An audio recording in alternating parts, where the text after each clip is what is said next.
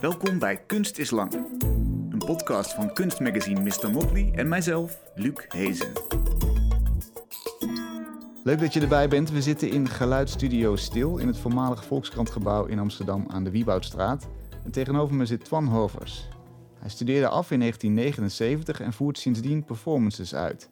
Hij vertraagt daarbij zijn bewegingen en volgens een precieze choreografie ontstaat er een krachtenveld. Het lichaam moet met de juiste energie in de juiste vorm worden gebracht en gehouden en staat tegelijkertijd in relatie tot de tijd, ruimte en de zwaartekracht. Vaak zoekt Twan een relatie tussen beeld en geluid door bijvoorbeeld drummers harder te laten spelen als hij bij ze in de buurt komt en juist zachter als hij van ze afbeweegt. Al ruim 40 jaar doet hij deze performances en in de loop der jaren is er meer taal- en schrijfwerk bijgekomen. Na de uitvoering worden ze op een feitelijke manier omschreven of probeert hij in taal te vangen hoe bijvoorbeeld wolken in de lucht voorbij glijden. In zijn meer recente opvoeringen speelt de combinatie van woord en beweging een rol. Twan draait bijvoorbeeld om zijn eigen as en roept de namen van windrichtingen op het moment dat hij in die windrichting gedraaid staat. Twan, welkom. Fijn dat je er bent. Laten we beginnen bij een van je vroege performances uit 1981. Ik zag hem in het online archief van Lina, platform voor mediakunst in uh, Amsterdam. Vijf series bewegingen. En uh, we zien je in je onderbroek gekleed tussen twee muren heen en weer. En er tegenaan leunen met je neus. Weet je die, weet je die nog uit 1981, die performance? Ja, ja. In, in uh, Den Bosch. Ja. ja. Ja, ja. die is nu in Lima te zien hè, op het, in het online archief. Wat, wat, oh ja. Wat had oh, je, wat oh, ja, dat, dat wist je niet eens? Ja, wel, maar ik ben daar nooit mee bezig eigenlijk met die dingen. Maar, ja. ja, wat ja. had je toen voor ogen? Dat is een van je vroege performances, hè? Um, ja, dat, dat zijn eigenlijk wat ik noem bewegingssculpturen. Uh, en ik ben toen in die, uh, dat is een voormalige fabriek terechtgekomen in Den Bosch. Uh, en daar, daar heb ik eigenlijk een aantal bewegingen ontwikkeld, speciaal voor elementen van die ruimte. dus vooral in die tijd waren mijn bewegingen, of mijn bewegingscycli, want het zijn eigenlijk, het is nooit één beweging, het is altijd een serie van bewegingen. Uh, vooral gebaseerd op architectonische ruimtes waar ik in was. En in die fabriek was een, uh, een, een nis van, nou, laten we zeggen, een halve meter diep of zo. Uh, ja, en ik heb ontdekt dat ik daar, als ik in het midden stond van die nis, dat ik op mijn, als ik op, mijn punt bleef, op het middelpunt bleef staan, dat ik me dan op en neer kon kon laten vallen naar één muur, mm -hmm. me afduwen en naar de andere muur kon laten vallen. en ben toen op het idee gekomen om daar een, een cyclus van te maken door eigenlijk tegen de ene muur te gaan staan, met mijn neus eigenlijk tegen de muur inderdaad. En dan loop ik naar de andere muur en ga daar met mijn neus tegen de muur staan. En dan doe ik dat opnieuw, maar dan neem ik laat ik mijn voeten iets verder afstand. Dus dan word ik een beetje, dan wordt de druk op mijn neus wordt hoger. De, de hoek, ik maak de hoek groter. Ja. En dan, en die wordt steeds groter, steeds groter. En ik ga, blijf ondertussen op en neer gaan. En dan, tot ik op dat middelpunt kom van die uh, nis. Mm -hmm. En dan uh, kan ik me op en neer gooien. En dan kan ik hem weer, bouw ik hem weer af. Het is bijna altijd heel symmetrisch op- en afbouw van, uh, van bewegingen. Ja. Weet je nog wat je toen voor ogen had? Wat, waar moest een performance in die, toen maar even je vroege jaren aan voldoen? Um, ik ben benieuwd of dat nog veranderd is namelijk in de loop van de tijd. Maar daar gaan we het zo over hebben. Laten we beginnen bij het begin. Wat was het toen? Ja, ja, ja. Dit is, dit is ook heel, vind ik heel mooi. Want, um, ja, wat had ik voor ogen? Um, ik weet het niet. Ik, ik, weet nog steeds niet waarom ik op die manier, waarom ik zo gefixeerd was op bijvoorbeeld die symmetrie of die opbouw. Maar het ging wel altijd over, over energie, over de relatie tussen ruimte en tijd. En dat is eigenlijk een beetje ontstaan doordat ik op een gegeven moment klassiek ballet ben gaan doen. En daar realiseerde ik me op een gegeven moment dat inderdaad als je een arm uit open doet, uitdraait, Mhm. dat neemt ruimte en tijd. En dat was, voor- was heel verhelderend voor mij. En da- daar zijn eigenlijk heel veel van die bewegingsseries uit ontstaan over dat idee ehm, van ruimte en tijd. Waarom is dat zo'n fascinerend idee? Als ineens dat kwartje valt, wat gebeurt er dan? Ja, ik weet niet of ik dat kan uitleggen hoor. Ik weet niet of ik dat kan uitleggen. Ehm, het waren voor mij echt sculpturen van energie. Ehm, en de sculptuur was dan eigenlijk het totaal van wat er zich in de tijd en in de ruimte afspeelt. Mhm. Ja, dat zag ik echt als een beeld eigenlijk. Ja. Alleen een beeld wat niet stilstaat, maar wat uit, beweging, uit, uit bewegingen is opgebouwd. En, die, en als die serieel zijn, dan is dat ook heel overzichtelijk. Dan, dan is het ook heel duidelijk hoe, dat zich, hoe die energie zich opbouwt, zeg maar. Mhm. Had voor mij ook iets, eh, eh, eh, na die balletlessen, of tijdens die balletlessen ging ik, kon ik in die, in die balletstudio ook werken zelf. En daar ben ik toen voor die spiegel, grote spiegelwand gaan staan. En ben toen veranderingen van mijn positie gaan, van mijn, van mijn houding gaan maken. Ook heel streng ge- gecontroleerd, dat je echt heel duidelijk kon zien hoe het zich ontwikkelde. Mhm. En wat er dan ontstond, wat tot een uiterste ging. Dat was eigenlijk altijd wel, dus symmetrie. Dus iets bouwt zich op tot een uiterste, wat Mhm. voor mij fysiek eh, qua kracht, maar ook qua lichaamsafmeting mogelijk is. Om het dan weer te laten afnemen en weer tot een normale, ontspannen situatie te laten brengen. Het zijn eigenlijk de eerste bewegingen die ik in het boek ook, eh, ook, ook, ook beschrijf. Maar die hadden voor mij ook iets, ehm, iets architectonisch, iets eh, monumentaals eigenlijk. Een soort, ja, door die, door die, door die helderheid van de opbouw en, en de afbouw. En zie je dan als je aan het bewegen bent, voor je welke pose je hebt? Als je niet voor een spiegel staat, bedoel ik dan? Dus, dus heb jij dat hele totaalbeeld in gedachten als je die beweging maakt? Ehm, ja, ja dat, dat, dat zie ik dan wel. En dat, dat, maar later ben ik die bewegingen ook zonder die spiegel gaan uitvoeren. En dan ging het meer om het, het gevoel wat zich opbouwt en tot een hoogtepunt komt en dan zich, zich weer, weer afbouwt. Maar jouw vraag van wat ik daarmee voor ogen had. Ja, vormgeving, toch. Vormgeving, denk ik. Ik, wilde toch, ik kwam van academie, beeld, beeldende opleiding gedaan.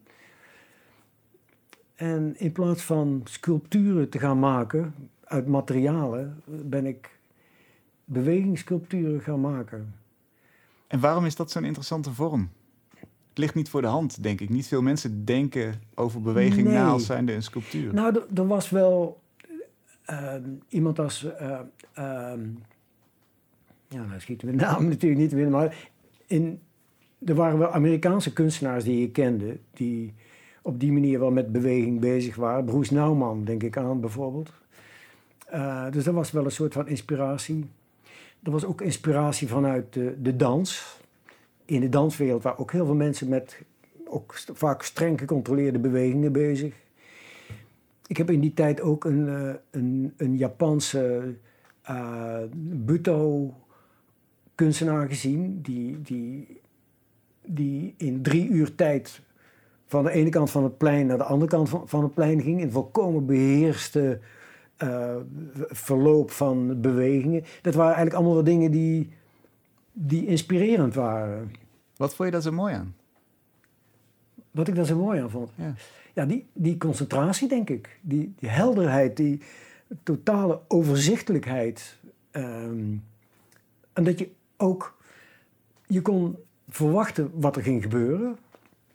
En Dus als ik zo'n beweging opbouw en, en afbouw... Ja, je kunt eigenlijk verwachten wat er gaat gebeuren. En toch eh, is het voortdurend fascinerend om te zien wat er dan in werkelijkheid eh, gebeurt. Dus ehm, bij die Buto-danser ook, dat, ik, dat was werkelijk spannend, terwijl je gewoon wist wat daar gebeurde eigenlijk en waar het, waar het zou eindigen. Er Mhm. zat geen enkele verrassing in. En misschien dat dat wel, dat dat het wel voor mij zo fascinerend maakte. Die, die ontzettende concentratie op een hele concrete opdracht, namelijk dat je van de ene naar de andere kant gaat en dat volgens een zo geco- gecontroleerd mogelijke beweging eh, doet. Maar er waren natuurlijk ook vormen die veel, ja, die zeg maar constructiever waren. Dus ik, herinner me ook, ehm, Lucinda Charles was een Amerikaanse danseres die patronen liep eh, en bewoog. Die waren ontwikkeld door Sol Lewitt. Eh, de, de, op tekeningen, eh, gebaseerd op tekeningen van Sol Lewitt. Mhm. Ik zag dat hier in het Holland Festival of zo. En dat was ook. Je kon helemaal zien wat daar gebeurde. En toch was het voortdurend eigenlijk spannend om te zien. Leert het je iets over die beweging? Door dat zo te vertragen en zo bewust uit te voeren? Nee, nee, niet, niet echt. Ik zou nog niet kunnen zeggen waarom ik dat zo fascinerend vond. Ja, ik kan het verhaal vertellen van dat ik. nou, dat- heb je misschien ook in een van die tekstjes gelezen. Dat ik in militaire dienst dat, dat marcheren ook heel mooi vond. Eh, ja, dat ik als misdienaar ook die patronen in de kerk eh, heel mooi vond. Rond het altaar, hoe je dan... Al die streng gereguleerde dingen vond ik... eh, eh, ja, op een of andere manier vond ik, sprak mij dat heel erg aan. Maar ik zou nog niet kunnen zeggen waarom. Het is, een, Waarom het is een ordening misschien. Heeft het, iets met, heeft het iets met controle te maken? Een ordening en grip op kunnen krijgen, omdat het een duidelijke vorm heeft. Ja, eh, ik weet het niet. Eigenlijk doe je dingen zo onbewust, merk ik steeds. Ja? Als ik nadenk over waarom ik dingen deed of zo, Uh-huh. dan va- dan ga- zo ontzettend onbewust. Eh, het- en het een volgt uit het ander. eh, en, en Maar wat is dan wat zegt dat de volgende stap is? Dat, dat, daar moet toch een soort. is dat intuïtie? Is dat een beredenering van. Dit heb ik al gedaan, dus kan ik nu ook dit gaan doen? Hoe werkt dat bij jou? ik zou, daar zou ik echt geen antwoord op, geen antwoord op kunnen geven. Maar ben je, ben je dan 40 jaar onbewust aan het werk? Al. Ja, behoorlijk, behoorlijk onbewust eigenlijk, ja. Je denkt voortdurend na over dingen, maar als ik terugkijk, dan denk ik van, goh, ja. En ik, en ik weet het eigenlijk nog niet. Van, van- ik weet nog steeds eigenlijk niet, wat is dat nou? Waarom ik dit soort gecontroleerde dingen zo, zo mooi vind. Nee. Maar je weet wel dat je ze mooi vindt en misschien is dat ook genoeg. Hè? Het waarom hoeft ook niet altijd beantwoord te worden natuurlijk. Ja. Hoe is je opvatting veranderd gaandeweg de jaren over wat een performance moet zijn? Dus eerst was het een, een sculptuur, een bewegingssculptuur. ja. Is die opvatting veranderd? Nee, dat is niet echt veel veranderd. Wat, wat voor mij een belangrijke verandering is, is dat, dat ik eh, niet meer met.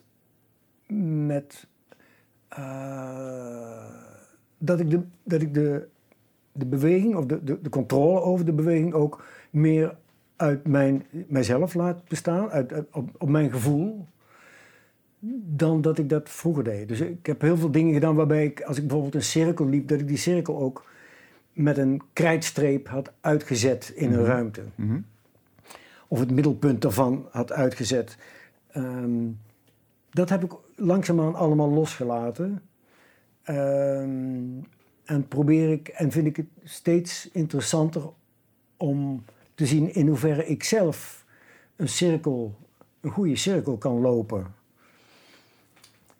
Ehm, En van het moment af te laten hangen. Nog meer concentratie op dat ene moment. Ja, maar, ja.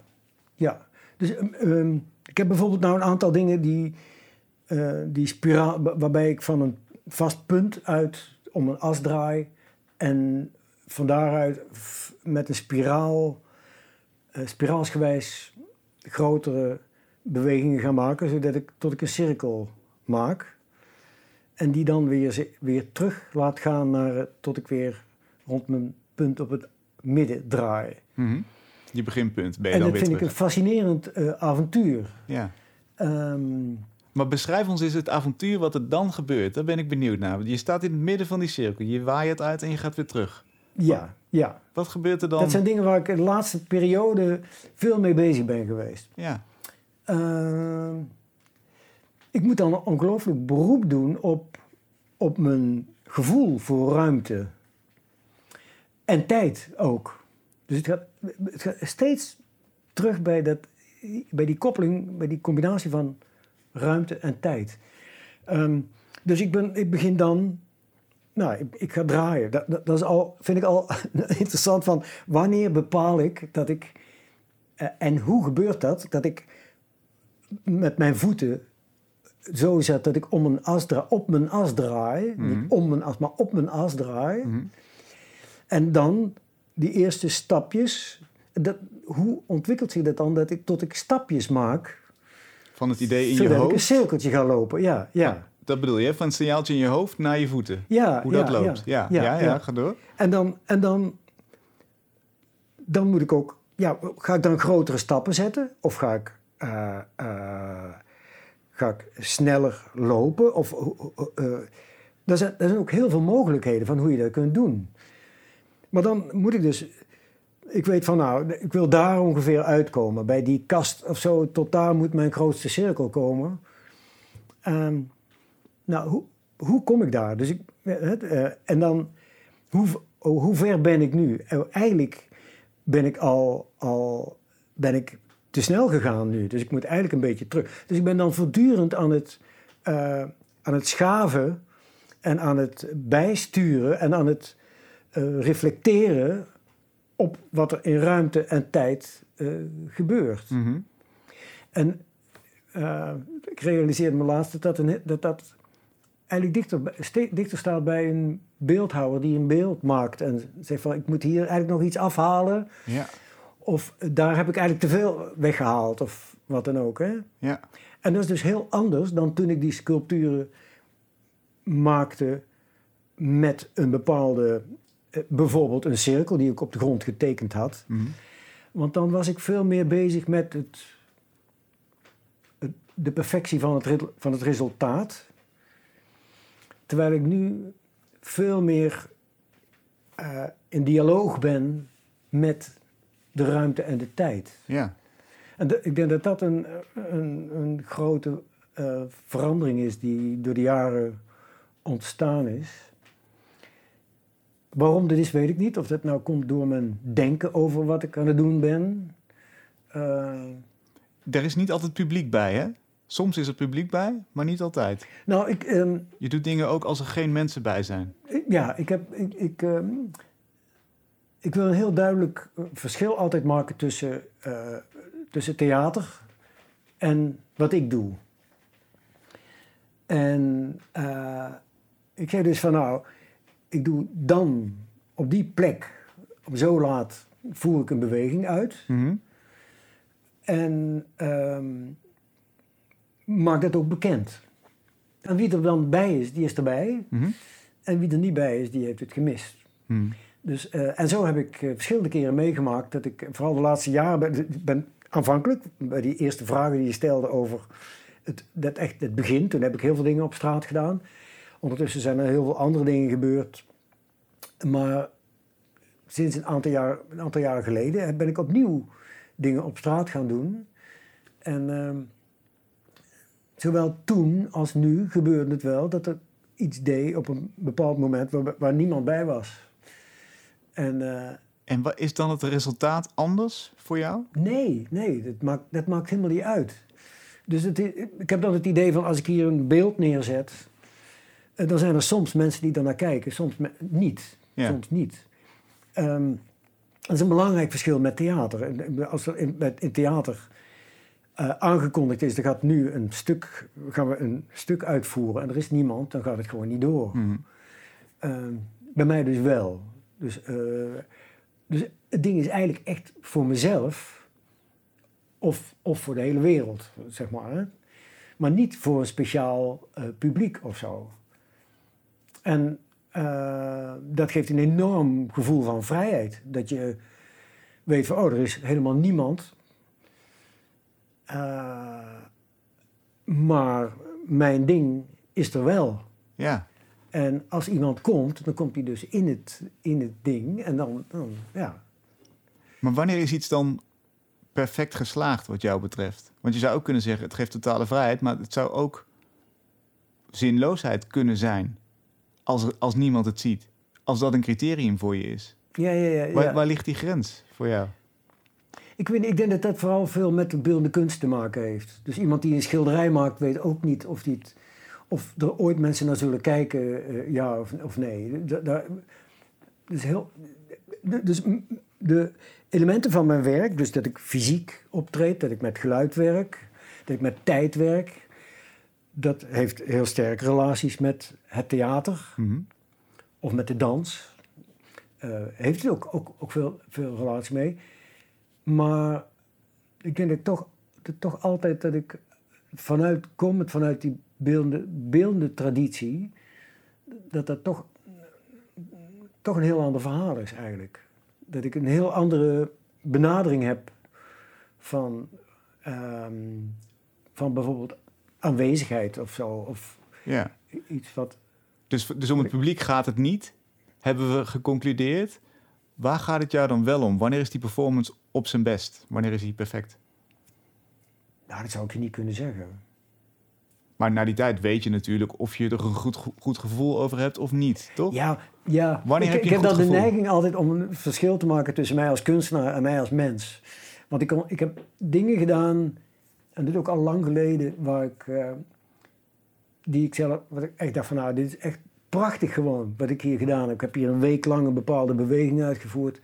Maar er is bijna niemand die het gezien heeft. En dan kon ik er daarna eigenlijk bijna wel eens om zitten janken. Ik denk van, wat jammer eigenlijk. Ja, Eh, Is dat- is dat de mens? Maar als dat is de mens. dat is de mens, het ego van Maar de dit- mens. Voor de kunstenaar maakt, dat vond ik, vind ik ook wonderlijk hoor. Daar heb ik me echt ook over verbaasd. Dat het voor mij als kunstenaar gewoon helemaal niks uitmaakt. Dat, die, die kunst is toch een, een autonome entiteit. Ik vind het wel een mooi woord, een entiteit. I- iets zijns Mhm. een soort van onafhankelijk soort zijn. En dat zie je eigenlijk overal in de beeldende kunst. Mensen die schilderijen maken en doorgaan met die schilderijen maken terwijl, terwijl, ze er eigenlijk, terwijl er heel weinig belangstelling voor is of wat dan ook. Mhm. Dus wat een perfecte performance is, dat, dat zou ik echt niet kunnen zeggen. Ook niet aan de orde eigenlijk. Dus eigenlijk helemaal niet aan de orde. Wat, wat is dan het criterium waar, waar, waaruit jij weet, nu heb Het je iets criterium is voor mij dat ik het realiseer. Dus ik heb de taak eigenlijk Mhm. om het, eh, om het te zorgen dat het er is. En dat, en dat mensen ook weten dat het er is. En dat ze kunnen komen kijken als ze willen, erbij kunnen zijn. Maar als ze er niet zijn, dan is dat maakt voor het, voor het werk zelf niks uit. De- Ik, ik moet gewoon doen wat ik moet doen. Ja, Ja. mooi. Ehm, jij beschrijft ze ook, hè? Op een gegeven moment ben je je werk gaan beschrijven. Ja. Heb je performances gedaan, daar heb je over, feitelijk over beschreven. Vorig jaar verscheen het boek Bewegen, Schrijven. Ja. Daarin lees ik, ik houd op ooghoogte een lamp voor me uitgericht. Mijn hand draait langzaam kleine cirkels met de lamp. Ik verhoog geleidelijk de snelheid van draaien en laat het snoer van de lamp in mijn hand vieren. De lamp slaat kapot. Dit heb je zo uitgevoerd. Ja. Wat is er nou gebeurd door die performance zo letterlijk te beschrijven? Wat is dat voor handeling van het schrijven wat erbij komt? Ehm, die vraag begrijp ik niet echt goed. Sorry. Wat is er gebeurd? Blijkbaar heb je gedacht ooit, ik ga die performance niet alleen doen. Hè? Dat is mijn taak. Ik moet zorgen dat die er is. Maar ik ga hem ook beschrijven. Heel feitelijk. Ja. Waarom? Waarom dat? Oh, dit heb ik aanvankelijk gedaan, eh, gewoon ter documentatie. Om eh, eh, mensen die geïnteresseerd zouden kunnen zijn, om die te kunnen laten weten dat ik, wat, dat ik dat gedaan heb. En aanvankelijk, ik heb eigenlijk vanaf het begin, eh, eh, ja, aan het eind van ieder jaar, zo'n beetje gekeken van wat waren de, de werken die ik, die ik belangrijk vind, die Mhm. ik dit jaar gedaan heb. Mhm. En die heb ik beschreven. Eh, en dat heb ik op, met één foto erbij eh, op velletjes, A4-velletjes gekopieerd en rondgestuurd. Dus bij- bij de appel bijvoorbeeld hebben ze nog zo'n heel pak van die, eh, van die A4-velletjes. Ehm, dat werk heb ik ook beschreven. En dat heb ik vrij uitvoerig beschreven. Dan heb ik ook beschreven hoe de ruimte eruit zag. Eh, misschien wat voor lamp het was. Eh, veel preciezer alles, alles beschreven. Mhm. Jaren later, dus echt, nou, ik denk vier jaar geleden, ben ik, bedacht ik van nou, ik zou die, die beschrijvingen wel eens op, opnieuw willen gaan doen. En dan veel exacter en veel, ehm, veel, veel, hoe moet ik het zeggen? Veel meer tot de kern. Dus de, de, de, de, de kern van de performance. Dat ik niet de, bijvoorbeeld de informatie over de ruimte geef. Ja. Of de informatie geef van of het eh, licht of donker was daar. Of eh, wat dan ook. Eigenlijk zo beschrijven dat degene die het leest... daar zelf een voorstelling van moet maken gewoon. Je moet, je moet dat, als je dat leest, moet je daar een voorstelling van maken. Mhm. En toen dacht ik van, nou, wat is nou kern... Toen ben ik van ieder van die werken gaan kijken, wat is nou... Wat vind ik nou kernachtig? Wat vind ik nou echt de kern? En toen kwam ik bij die recente beschrijving, zoals die in het boek staat, bewegen, schrijven. ja. Maar komt dat dan in de buurt van het bewegingssculptuur wat jij ooit gemaakt hebt? Of is Ja. het iets totaal anders? Nee, dus ik denk dat het, ik denk dat het behoorlijk bij in de buurt komt. Ik weet niet precies wat ik daar beschrijf. Maar ik draai dus die lamp. Ik, ik heb die, ja, wat, wat essentieel is, is dat ik een, een ontwikkeling maak waarbij de draaiing van die lamp steeds groter wordt. Ja. En ik doe nou zo, maar de- als je die leest zou het net zo goed zo kunnen zijn ook. Boven dat ik je de lamp zo draai, maakt Ja. niet uit. Maar ergens slaat die lamp tegen kapot. ja. Wat, je, dat is een consequentie van het groter maken van die draaiing. maar wat mij fascineert is dat je heel exact een beweging doet. Dan Ja. zeg je, ik, ik, ik bouw iets eigenlijk. Met een beweging bouw ik een sculptuur. Ja, Maar in tekst bouw je natuurlijk die sculptuur niet. Want daar zit nog heel veel... Daar zit een heel grijs gebied in hoe je die taal Ja. kunt interpreteren. ja, ja. Dus, dus hoe verhoudt dat onprecieze zich met het precieze van wat je eerst deed? ja, dat is zo mooi dat je dat vraagt. Dat heeft voor mij eigenlijk mee te maken met het idee dat je die, hoe ik het ook beschrijf, eh, dat je het nooit kunt beschrijven wat er werkelijk gebeurt. Nee. Dat, is, dat, dat, dat idee had ik op een gegeven moment. Van, ehm, en dat gaf me de vrijheid om het te beperken tot, tot wat voor mij de essentie ervan is. Mhm. En, eh, en jou dus, als je het leest, de vrijheid te geven om zelf daarvan te maken wat je. Het, het, het, het- er zijn heel veel performances zijn vastgelegd met video en met geluidsopnames. Dus ik heb het ook allemaal wel gedaan. Trouwens niet veel, want ik, ik heb altijd bedacht dat, het, dat ik dan zoveel moeite moet doen om zo'n zo'n simpele beweging die ik maak, om die in beeld te brengen. En dat je dan eigenlijk toch nog nooit dat hebt wat daar zich werkelijk afspeelt. Want het speelt zich af in de ruimte en in de tijd. Ja. Dus dan zou je al met meerdere camera's moeten gaan werken en zo. En dat, wilde ik, dat, dat vond ik allemaal niet to the point. Het had er allemaal niks mee te maken eigenlijk. En eh, dus ik heb altijd tot één foto. En die heb ik dan gekopieerd en daar die beschrijving bij. En later bij dit boek, eh, eh, toen, zo, toen was ik zover dat ik dacht van ja, maar ik wil eigenlijk helemaal geen plaatje meer erbij. Hmm. Als ik het zo kernachtig beschrijf, dan, ehm, dan, ja, dan, dan kan iemand die het leest, die, die moet daar zelf zijn, eh, die performance van maken. Zelf zo sterk dat eh, mensen ook zeiden van nou, ik zou vanuit die beschrijving zou ik zelf die performance kunnen doen. Ja. Eh, en dan zou het waarschijnlijk een hele andere performance worden dan wat ik toen gedaan heb. Ehm, en dat vind ik eigenlijk wel mooi, dat die afstand heel groot wordt eigenlijk. Zelfs zijn heel veel, maar die performance heb ik dan nog vrij concreet beschreven, maar er zijn ook performances bij die, eh, die, ook, die ik ook helemaal verbouwd heb. Dus waar ik bijvoorbeeld ehm, eh, die andere mensen uitgevoerd hebben, waar ik zelf niet bij was, maar die ik beschrijf alsof ik hem zelf gedaan heb. Dus ik bedoel, op een gegeven moment ging het schrijven en de verbeelding van, van taal, dat ging eigenlijk helemaal een eigen, zijn eigen loop Ja. krijgen. Daar is het boek eigenlijk uit ontstaan. Dus het boek is ook veel meer voor mij dan, ehm, dan een documentatie van mijn werk. Uh, tenminste, ik hoop, ik, hoop, dat, ik hoop dat het dat is. Hmm. Dus, dus het heeft echt zijn een eigen. eh,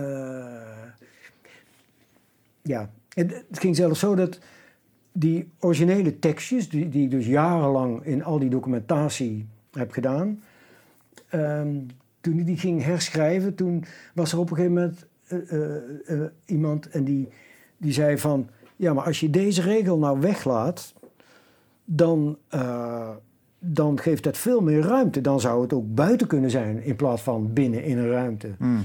En, en toen ging ik, daar ging, ging ik over aan denken. Dat, dat is fantastisch eigenlijk, want dan gaat, het een, dan gaat het een eigen leven leiden. Dan is het niet meer de, het, het, het, het, eh, met handen en voeten proberen dat wat er toen gebeurd is eh, vast te leggen. Mhm.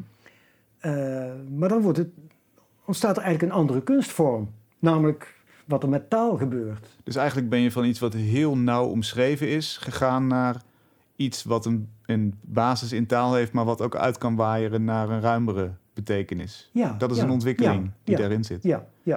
Waar- Waarbij waar- ik wel zo precies mogelijk ben gebleven. Hmm. Dus er staat niks in wat niet, wat niet klopt of zo. Ja. Het is een heel precies werk eigenlijk om die, teksten, die tekstjes te schrijven. Daar heb ik ook vier jaar over gedaan. Ja, Je kopieert ook teksten van anderen, liederen of gedichten die anderen hebben uitgesproken. Ja. Die, die voer jij ook uit, soms fonetisch, vaak in talen die je niet eens machtig bent. Hè? ja, ja, ja. Ehm, kun je er eentje doen? ja, ja ik, ik, heb, ik, ik heb een lied meegenomen. Ik, ik- ben op een gegeven moment. ehm,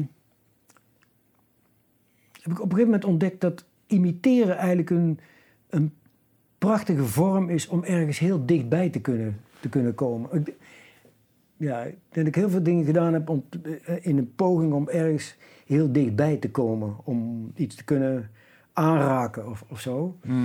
En ehm, ja, ik denk dat het is wat je met kunst eigenlijk doet. Ook met bewegingen. Ja, dus dat je eh, probeert om... Nou, met die beweging bijvoorbeeld kom ik heel veel bij... voel ik me heel dicht komen bij, bij, bij rituele vormen. Dus, hè, dus ceremonies en zo. Mhm.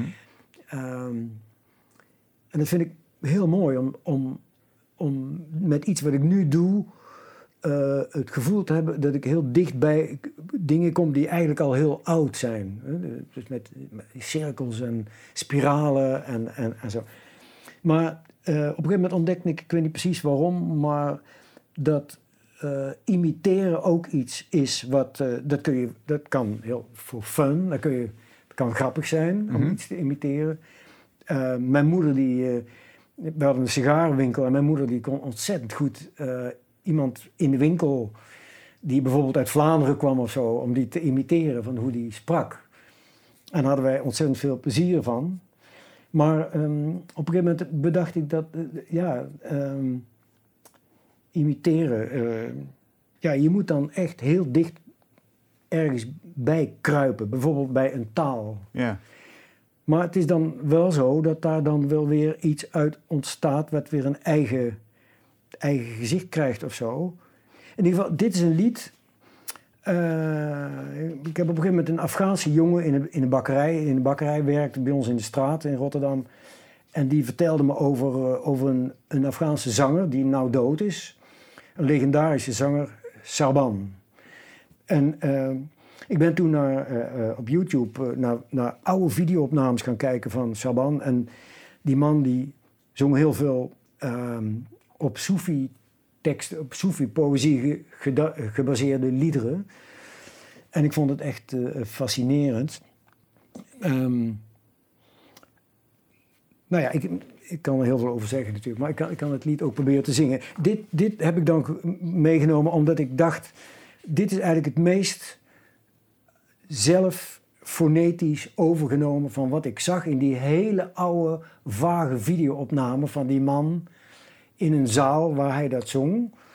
Uh, en ehm, later heb ik nog een Afghaanse man gesproken, die heeft me nog de, echt de werkelijke tekst gegeven en zo, en ook een beetje verteld waar het over ging.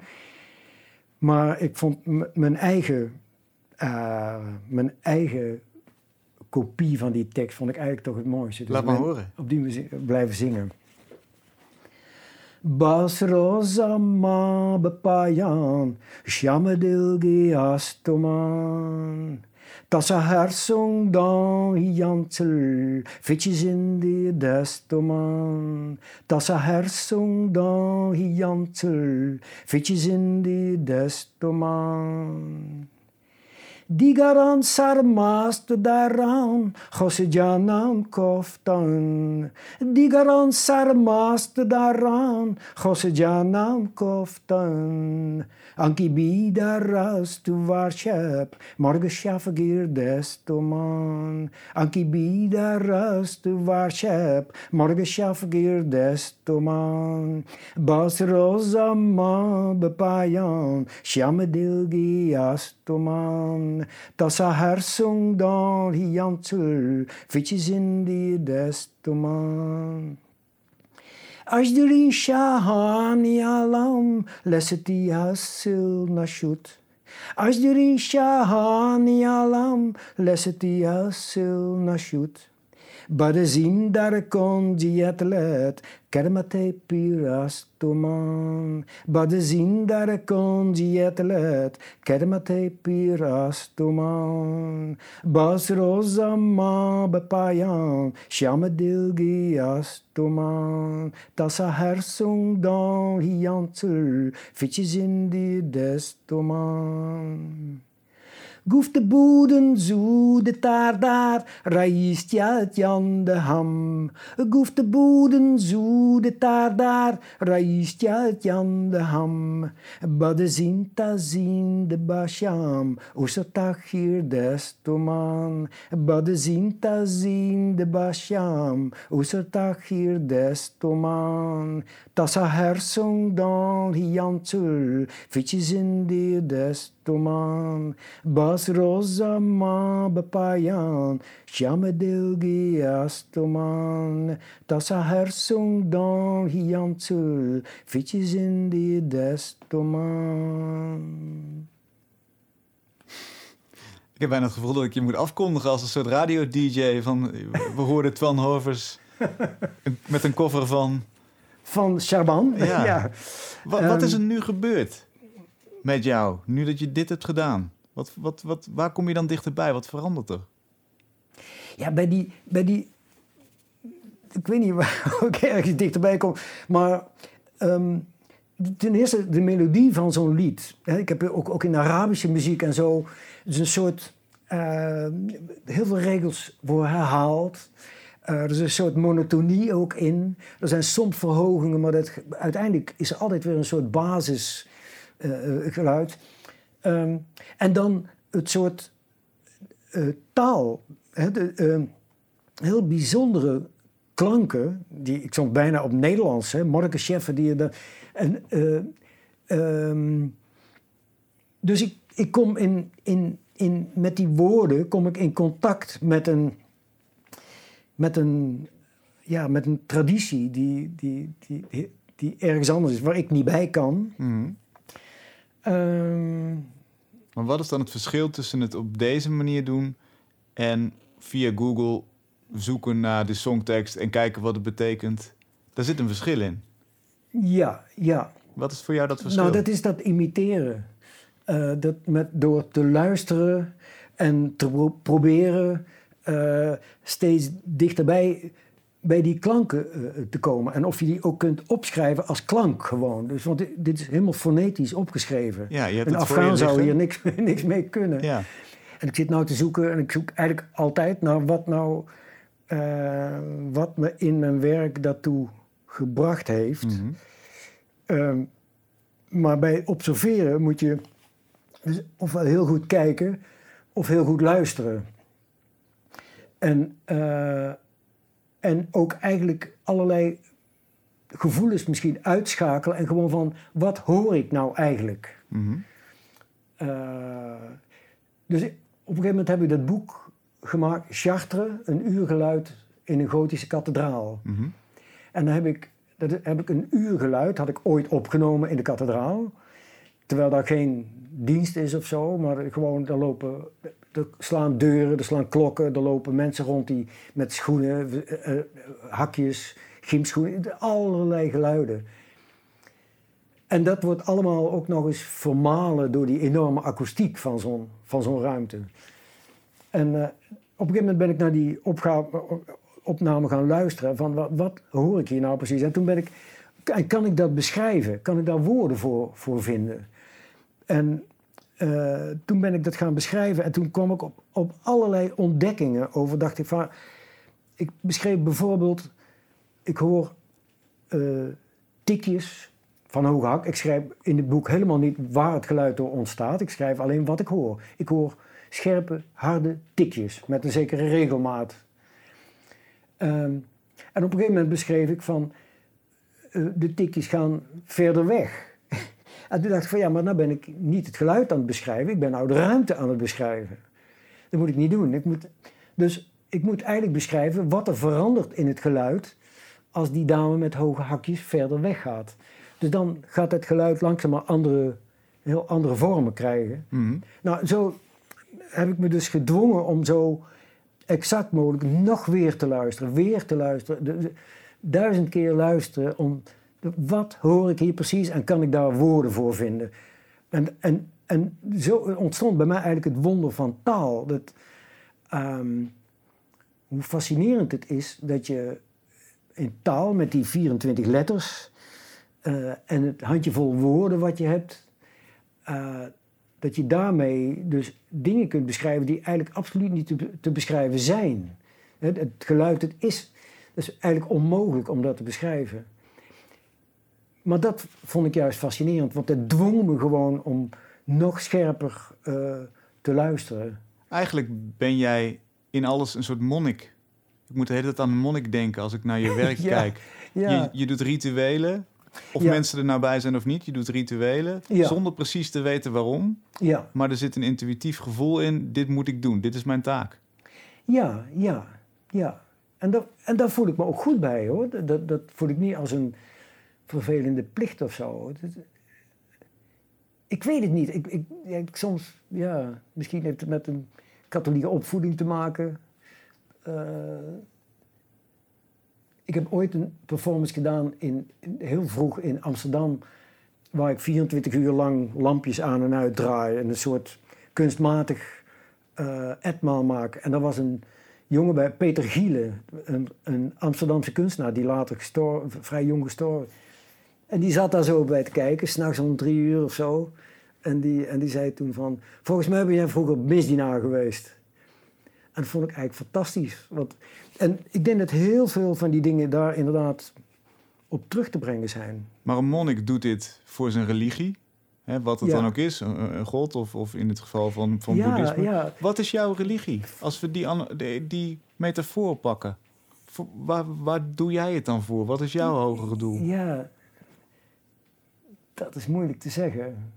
Dat is heel moeilijk te zeggen. Maar het is wel, het is wel een, een kunstvorm voor mij. Het is allemaal artificieel. Mhm.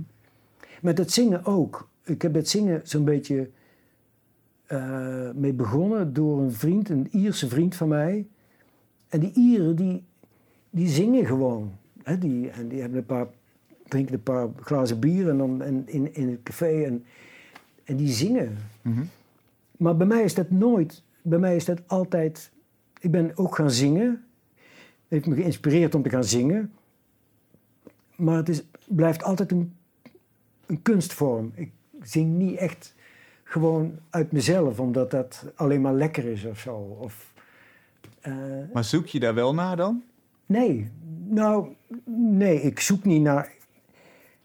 Ik, zoek sowieso niet naar, een, naar iets hoor. Hmm. Het, het, komt, het, eh, het ontstaat toch eigenlijk allemaal uit zichzelf. want zoeken ook, er wordt vaak gezegd van, ehm, is het, is het een, is, doe je als kunstenaar onderzoek? En dan zal ik altijd zeggen, nee, ik doe geen onderzoek. Ik maak iets. Eh, nou ja, naar aanleiding van het woordje zoeken. Ik vind het heel interessant eigenlijk dat, je, eh, dat een wetenschapper die onderzoek doet, die weet waar je naartoe moet met zijn onderzoek. Mhm. Maar als kunstenaar weet je nooit waar je naartoe moet. Dus, eh, Jij eh, niet? Nee. Maar, maar heel veel kunstenaars denk ik wel, toch? Die voelen toch aan van ik moet nu dit gaan proberen. Ja, ik weet het niet hoe, hoe bewust dat gaat hoor. Ik denk dat het pas echt kunst wordt als je dat zelf niet meer in de hand hebt. Als het, als het, als het een eigen momentum krijgt. Ja. Buiten jou om. Buiten mij om. Of ja, via ja. jou. Ja. Ehm, en dat allerlei dingen ook helemaal niet meer aan de orde zijn. Dus bijvoorbeeld of iets mooi of lelijk is. Of ik mooi of lelijk zing, daar ben ik eigenlijk helemaal niet mee bezig. Mhm. Terwijl voor een zanger is het heel belangrijk dat hij mooi zingt, denk ik. Ah, Ik weet niet, ik weet niet of dat waar is wat ik nou zeg. Die komt misschien ook voorbij het punt waar het, waar het werk een eigen momentum gaat krijgen. Hè? Mhm. En ik denk dat dat bij kunst altijd, altijd zo is. En zie je dat dan iets als iets bovennatuurlijks, dat eigen momentum? Of, of, of is dat onderdeel van wat een mens kan doen? Hoe zie, hoe zie je dat? Goh, dat is een goede vraag. Ik denk dat ik te praktisch eigenlijk daarmee bezig ben om te kunnen dat als iets bovennatuurlijks te kunnen zien. Nee, dat is gewoon eigenlijk heel praktisch. Je moet er ook iedere dag eh, voor zorgen. Eh, je moet er eigenlijk altijd je moet eraan werken. Eh, ehm, ik heb nou bijvoorbeeld al een hele periode, en vooral door die, door die corona, maar ook door, door dat ik eh, een bepaalde ziekte die ik had en, en door dat ik mijn voet op een gegeven moment gebroken heb. De, de heel veel, een hele periode waarin ik eigenlijk nauwelijks werk heb uitgevoerd. En, eh, maar het wel steeds heb moeten warm houden. Dus ik doe wel dagelijks bepaalde oefeningen. Ik doe mijn stemoefeningen, Mhm. want ik wil mijn werk kunnen doen. Snap je? En, eh, het, het is iets waar je wel, ja, waar je altijd wel aan moet werken. In mijn geval in ieder geval. Ja, Zo. dat is die taak waar je het gesprek mee begon. Ik heb een taak als kunstenaar, ik moet, moet dit uitvoeren. Ja, ja, ja. Wanneer is jouw taak volbracht, denk je? Wat, wat moet jouw artistieke erfenis zijn? Geen idee. Heb Nee? Niet geen mee idee bezig? van- Nee, nee, nee. Nee. Ik, eh, ik kan in, op, in korte eh, toekomst, denk, kan ik me iets voorstellen. Mhm. Ehm, ik doe die performances. Eh, dat, dat wil ik ook graag op mijn leeftijd kunnen blijven doen. Dus ik wil, wil, ik wil ook, daar ook goed voor zorgen dat ik dat kan blijven doen. Hoe oud ben je nu? Ik ben 74 nu, ja. Ehm, daar zijn ook allerlei plannen voor om ook met, met, eh, met, met andere mensen, andere performers, om dingen eh, die ik wil uitvoeren, bijvoorbeeld met vier stemmen of zo. Mhm. Eh, er is iets wat ik met vier vrouwenstemmen zou willen doen. Ehm, en ik ben dus aan het rondkijken ook naar plekken waar ik dat kan doen. Ehm, maar daarnaast is dat schrijven ook iets wat me helemaal, ehm, ja, wat me helemaal bezighoudt, zeg maar. Ehm, En dat schrijven, dat blijft natuurlijk.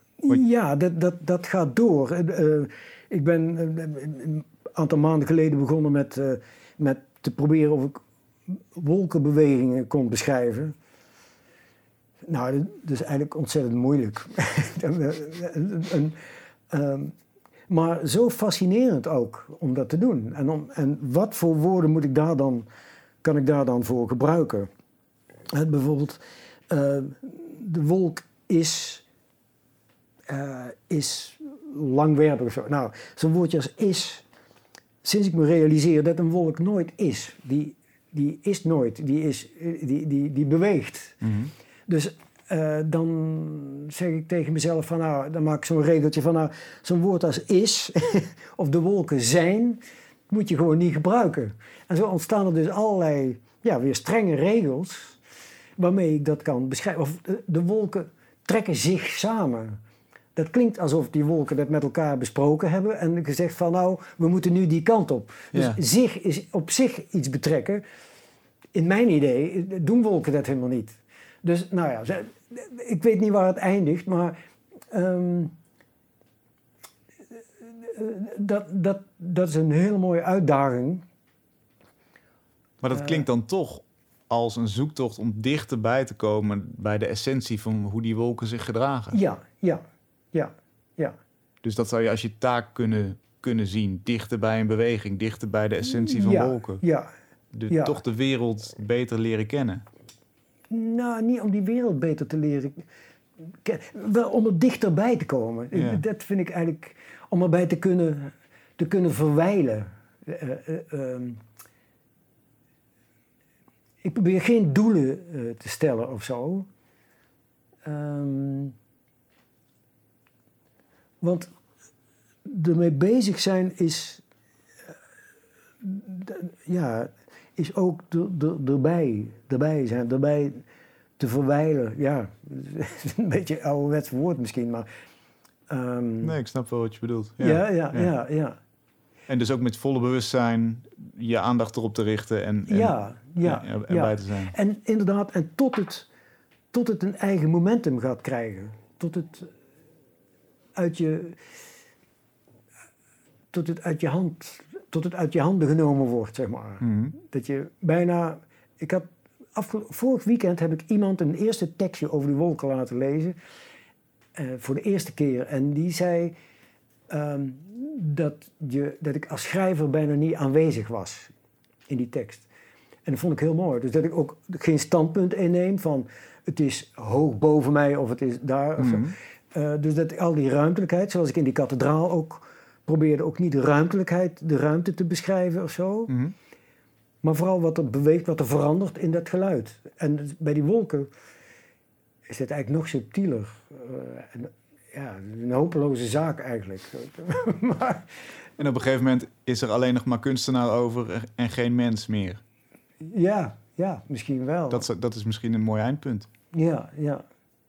Ik wens je veel succes met je taak. Met? Met je taak. Ja, dank je. Dankjewel, Twan. Ja, ja. Tot zover deze aflevering. Die werd mede mogelijk gemaakt door het Amsterdams Fonds voor de Kunst, het Jaap. Hartenfonds en door donaties van jullie. Veel dank daarvoor. Wij zijn er volgende week weer. Tot dan.